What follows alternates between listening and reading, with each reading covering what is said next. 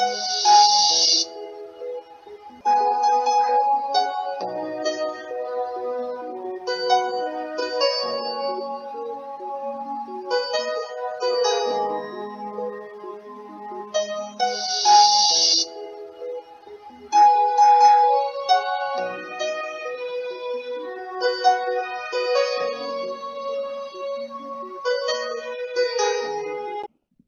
praise the Lord, this is Brother Julius Adeomi. We are now in chapter 10 of Luke, Gospel of Luke.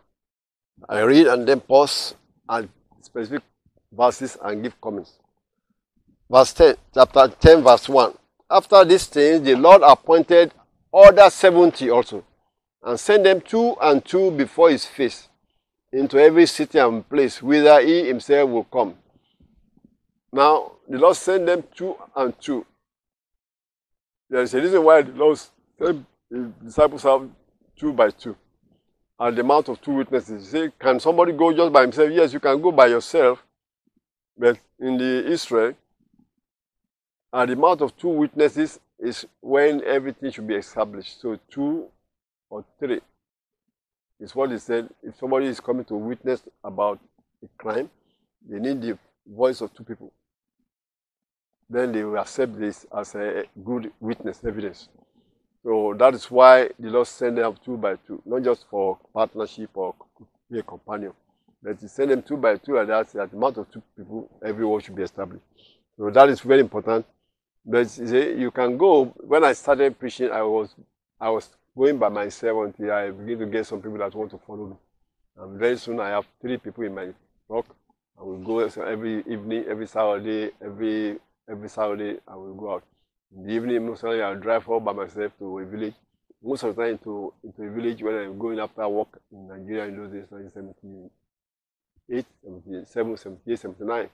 I was driving a jeep. But see, if I have to wait for one more person, I must not be able to get to where I'm going between 5 to 7 p.m. when I want to go and preach. So, but I, you can go by yourself because I'm using megaphone. But in the on Saturdays, one of the brethren will want to go with me and we drive further, further away from the from the town to another town and preach and come back.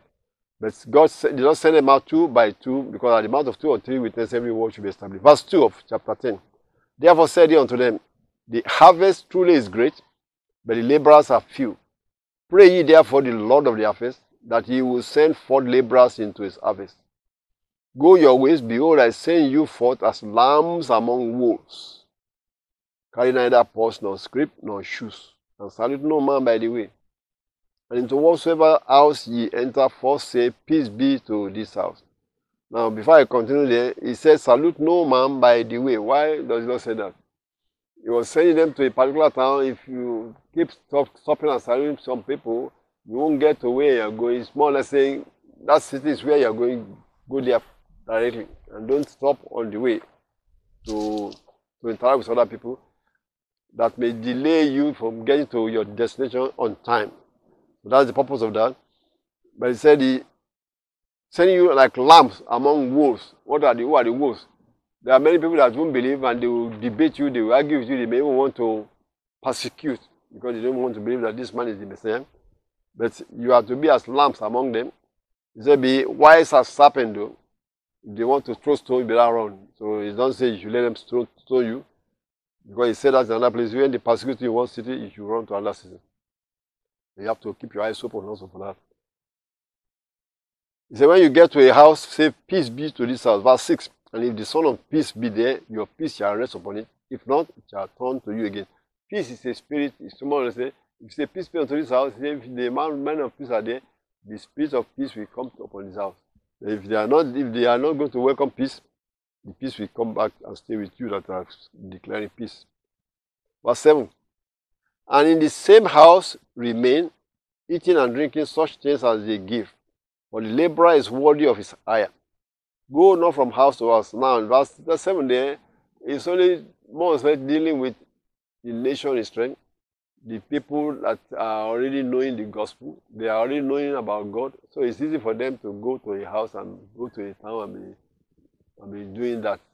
Go to a house, they welcome you. You are preaching about the Messiah and so on. They know about the Messiah, they will welcome you. So that was the the tone of instruction here. But when they were when the logical after the resurrection, after the logical was going to the cross, he changed the presentation of sending them out. He said, now if you have a purse, go get it. If you have no no sword, go sell your garment and buy a sword. It's not talking of physical sword, really. It's, sword is like the word of God. In short, he's saying that you guys are now going to be going not only to the Israelites that know about God of heaven, they know about Jehovah, and they normally will welcome you. They are expected to welcome you because you are preaching Jehovah.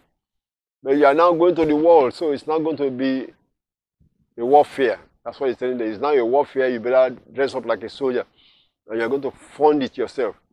Don't think you are going to go to a Gentile who does not know about your God and just knock on you and say, I need to stay with you guys. I come to preach. Say, preach what? He's saying now you are going on your own. You are going to be, I'll be in the background following you. But take your sword with you. That's your, your money, your, your, your, your, the Bible. He said, here he said, don't, don't take any scroll. Don't take But now you are going to go get your scrolls. In church, you are going to fund it. That's what the Lord was saying when he was about to go to the cross. So it's a change of, of, uh, of instruction. Here, when he was just sending them to the to the cities of Israel, he said they should stay in one house, drinking whatever they give to you, and go, go from house to house, and to whatsoever city you enter, and they receive you. If such things are as are said before you. Verse 9 said, And heal the sick that are therein, say unto them, The kingdom of God is come nigh unto you. Now that is the, the message they were preaching there was the kingdom of God is come nigh. What does that mean? Is it coming? He says it's coming near because when you heal the sick, you are bringing the kingdom of God to bear. When you make the lame to walk, you are bringing the kingdom of God. The kingdom of God, there's no sickness, no disease there. So it's the kingdom of God that you are applying. That's why it's come nigh right now. Get into it to be part of the kingdom. And where is the kingdom? Where is that kingdom? It's going to start within you, within us. Holy Spirit coming to come upon us is the beginning of the kingdom of God in us. Everyone that believes in Christ after he resurrected is now filled with the Holy Spirit, with them, with the kingdom of God is within us. So when he was telling that he's coming near, he's coming near, if they get in, they are ready for that Holy Spirit to come and come upon them. That is why he said, Tell them that the kingdom of God is near unto you. And demonstrate it by healing the sick, because that's the power of the kingdom of God. Verse 10 said, But into whatsoever city ye enter, and they receive you not, go your ways out into the streets of the same, and say, Even the very dust of your city, which cleaveth on us, we do wipe off against you. Nevertheless, or notwithstanding, be ye sure of this, that the kingdom of God is come nigh unto you. They keep telling them that the kingdom of God is near here. He has come near, even though you, they did not receive it, but it's come near. That means the time is here for the kingdom of God to begin to rule in the hearts of men. That's what it come near means. And if they search out to receive it, it will be in them when Christ resurrected. Verse 12, But I say unto you that it shall be more tolerable in that day for Sodom than for that city, that city that does not receive them. Verse 13, Woe unto thee, Chorazin, woe unto thee, Bethsaida, for if the mighty works had been done in Tyre and Sidon, which have been done in you, they are the great while ago repented, sitting in sackcloth and ashes. But it shall be more tolerable for Tyre and Sidon at the judgment than for you. Now, what judgment was not talking about? It's judgment of that city. Because remember what happened to most of those cities after about 40 years later, 70 AD, all those places were destroyed. All those towns and cities of, uh, of, uh, of uh, Judea were destroyed.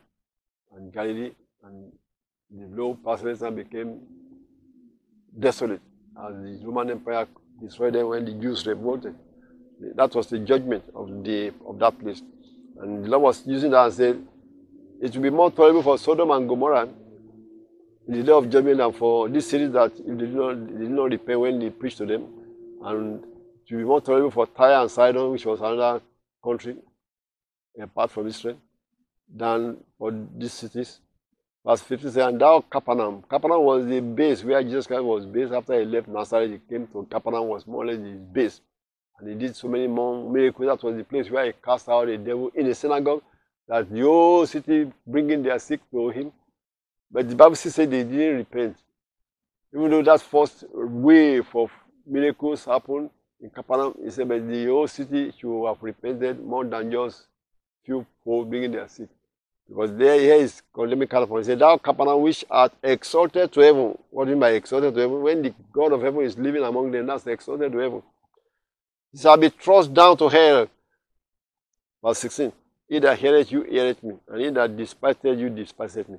And he that despiseth me despiseth him that sent me. Now that was the end of that instruction to the 70. Verse 17 said, And the 70 returned again with joy, saying, Lord, even the devils are subject unto us through thy name. As they went about preaching, they were casting the devils out, saying, The devils are subject unto us through thy name, the name of Jesus. And that is how it should be up to now. Verse 18. And he said unto them, I beheld Satan as lightning fall from heaven. I mean, I saw Satan fall from heaven. Verse 19. Behold, I give unto you power to tread on serpents and scorpions, and over all the power of the enemy. And nothing shall by any means hurt you. Now, that is the authority Christ has given to us as believers, which we must quote and confess it and believe it. That He has given us the authority over the powers of the devil.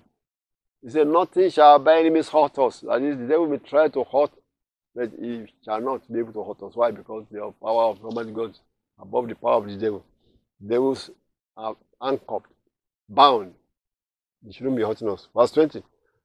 And Judge continues, say, Notwithstanding, in this rejoice not that the spirits are subject unto you, but rather rejoice because your names are written in heaven.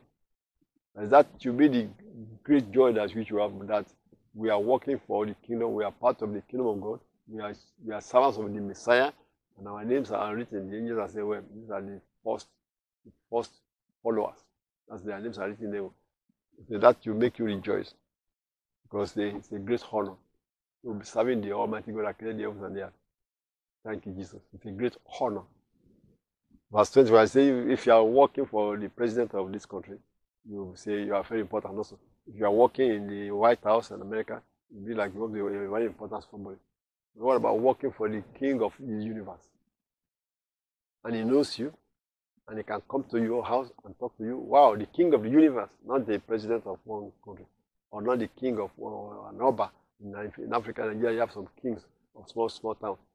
If that king show you, the king knows you and come to talk to you, he will say, Well, you are an important person. How about the king of the universe come to you? That's what we are. We are sons of the Most High God. It's a very a great honor. And that's why the Lord said, Rejoice that your names are written in heaven. The angels know you. Even some devils know you, us. That's why they told Apostle Paul in the house of Apostle that we know Paul because you casting the devils out. We know even Jesus. Who are you guys that don't follow them? So when we follow Christ, say we are to rejoice that our names are written in heaven. Verse 21. I'm reading Gospel of Luke chapter 10. Now I'm in verse 21. In that hour Jesus rejoiced in spirit and said, I thank thee, O Father, Lord of heaven and earth, that thou hast hid these things from the wise and prudent, and hast revealed them unto babes, even so, Father, for so it seemed good in thy sight. Yes, God has revealed all these things to we little babes. I'm a nobody. No say, well, you have a master's degree in engineering. Well, that's no nothing. I'm nobody, and God is revealing some of these mysteries to we nobodies. I was thinking about that. Who knows you from the country you come from? Nobody. Who knows you in America? Nobody. And we are, are servants of the Most High God. And that is how the Lord lived. He said that, Oh Father, you have hid these things from the wise and the prudent, those who are, you are seeing on television or the newscasters, they are the men of the world. On CNN, they are the men of the world. By being on CNN, the whole nations of the world are knowing them. We are nobody. But yet, heaven knows us. That is why we say, that's why the Lord Jesus said, O Father, Lord of heaven and earth, thou hast hid these things from the wise and prudent, and hast revealed them unto babes like me. Even so, Father, so for so it seemed good in thy sight. Look at the Apostle Peter, James, and they are fishermen. Who reckon with fishermen? Professional men who don't think it's just for, for what call it? Some people don't take it as a real profession. But those are people Christ called, and their names are inscribed in heaven for eternity. Babes. Christ called them babes. And that's how the Father looks it. So you that are wise and prudent think you are big and great, you better come to Christ and be humble, or you may find yourself in the lake of fire with those who are proud. Verse 22 says, All things are delivered to me of my Father, and no man knoweth who the Son is but the Father, and who the Father is but the Son, and he to whom the Son will reveal him. The Lord Jesus Christ is one that's revealed the Father God is. And he has revealed to us that the Son of God is God manifested in the flesh. God manifested. He said, In him dwelleth the fullness of the Godhead bodily. You see that in the Gospel of, in the letters of Apostle Paul in Colossians. So the Lord has revealed who the Father is to us. And I believe that Jesus Christ is God manifested in the flesh. Verse 23. He said, I am my Father, I want also. Verse 23. And he turned him unto his disciples and said privately, Blessed are, your, are the eyes which see the things that you see. For I tell you that many prophets and kings have desired to see those things which you see and have not seen them, and to hear those things which you hear and have not heard them. What do you mean by many prophets and kings? There are kings that were searching and they were being told by their prophets that God will visit the earth. God will become a human being and walk among us. Oh, they would like to be there to see him also. That's what it meant. Many prophets and kings, they decide to see those things which you see. But see, only the um, fishermen were seeing it and believing it, while those high priests and chief priests of that generation, they saw it, they didn't want to believe it. And the Lord was telling the, the apostles and disciples that, blessed are your eyes that see these things that you are seeing. Kings and prophets of, of, of ages, they heard the prophecy that God is going to visit the earth and be born like a human being. What? God Almighty, yes. And do signs and wonder upon her and go back to heaven. They would like to be there to, to witness it also. That's why I say they want to be there. They desire to see it, but they didn't see it. They desire to hear him speak. God, the, the, the, the, creator of wisdom, is working upon earth. Well, what wisdom they would like to hear? Solomon has some wisdom. There, everybody around to Jerusalem to listen to the wisdom of Solomon. Wow, telling them things that is that is mystery. He was telling them things about under the sea that nobody knew about. And they were hearing him that he, he, he knew something. Just going to say, greater than Solomon is here. And woman didn't recognize it. And the Lord is hiding himself in mystery. Verse 25. And behold, a certain lawyer stood up and tempted him, saying, Master, what shall I do to inherit eternal life? And he said unto him, What is written in the law? How readest thou? And he answered and said, Thou shalt love the Lord thy God with all thy heart, and with all thy soul, and with all thy strength, and with all thy mind, and thy neighbor as thyself. And Jesus Christ said unto him, Thou hast answered right, this do, and thou shalt live. But he, willing to justify himself, said unto Jesus, Who is my neighbor?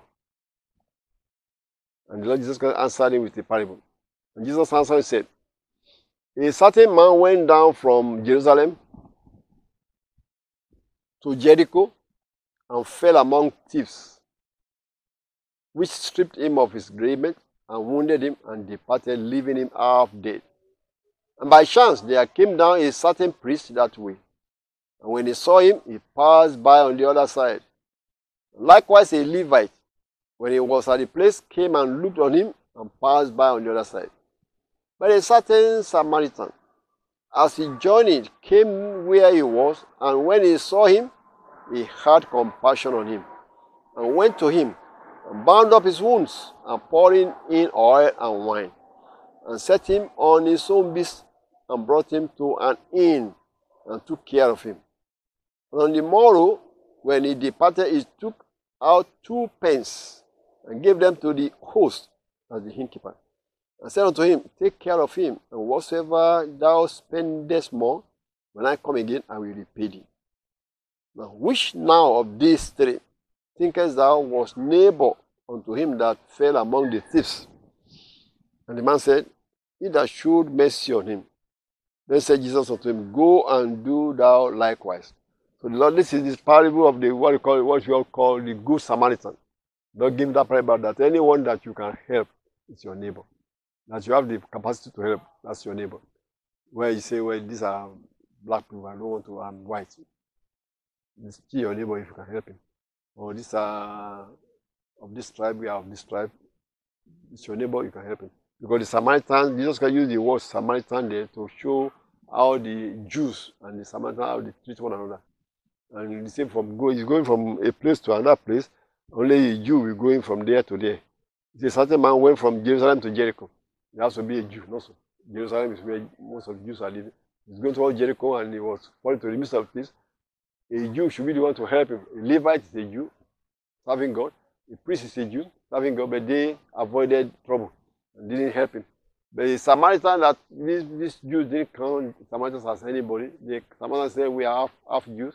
They, we are, they, they are outcasts, so to speak. They, they used the word the Samaritan that came to help. I said that is a neighbor.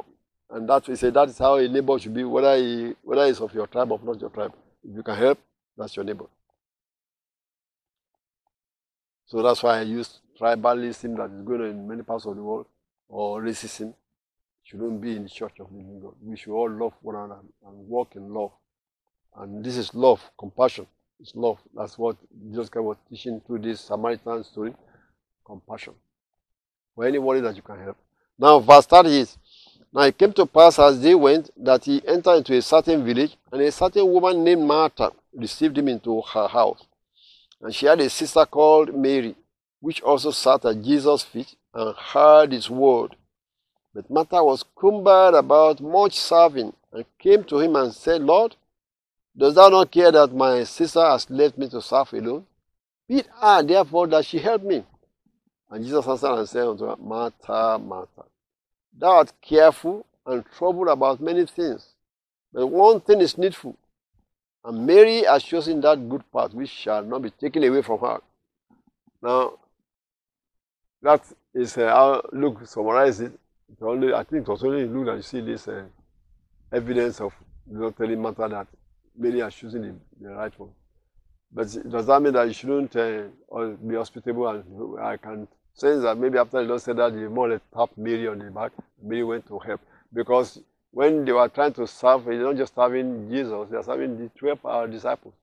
Because he came with all the disciples, and if this woman is going to serve all the 12, she needed more help than just herself doing nothing. So she came to help, ask for Mary to come along and help.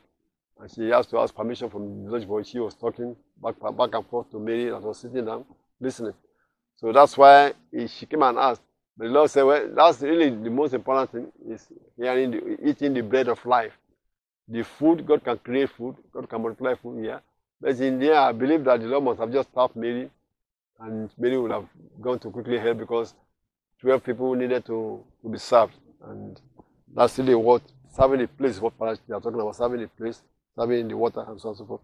So but that was what the Lord Jesus Christ said. And that what was said was reported. Whether he beckoned to Mary with a hand, we don't know, but I just assume that the Lord might beckon to Mary with a hand to, help.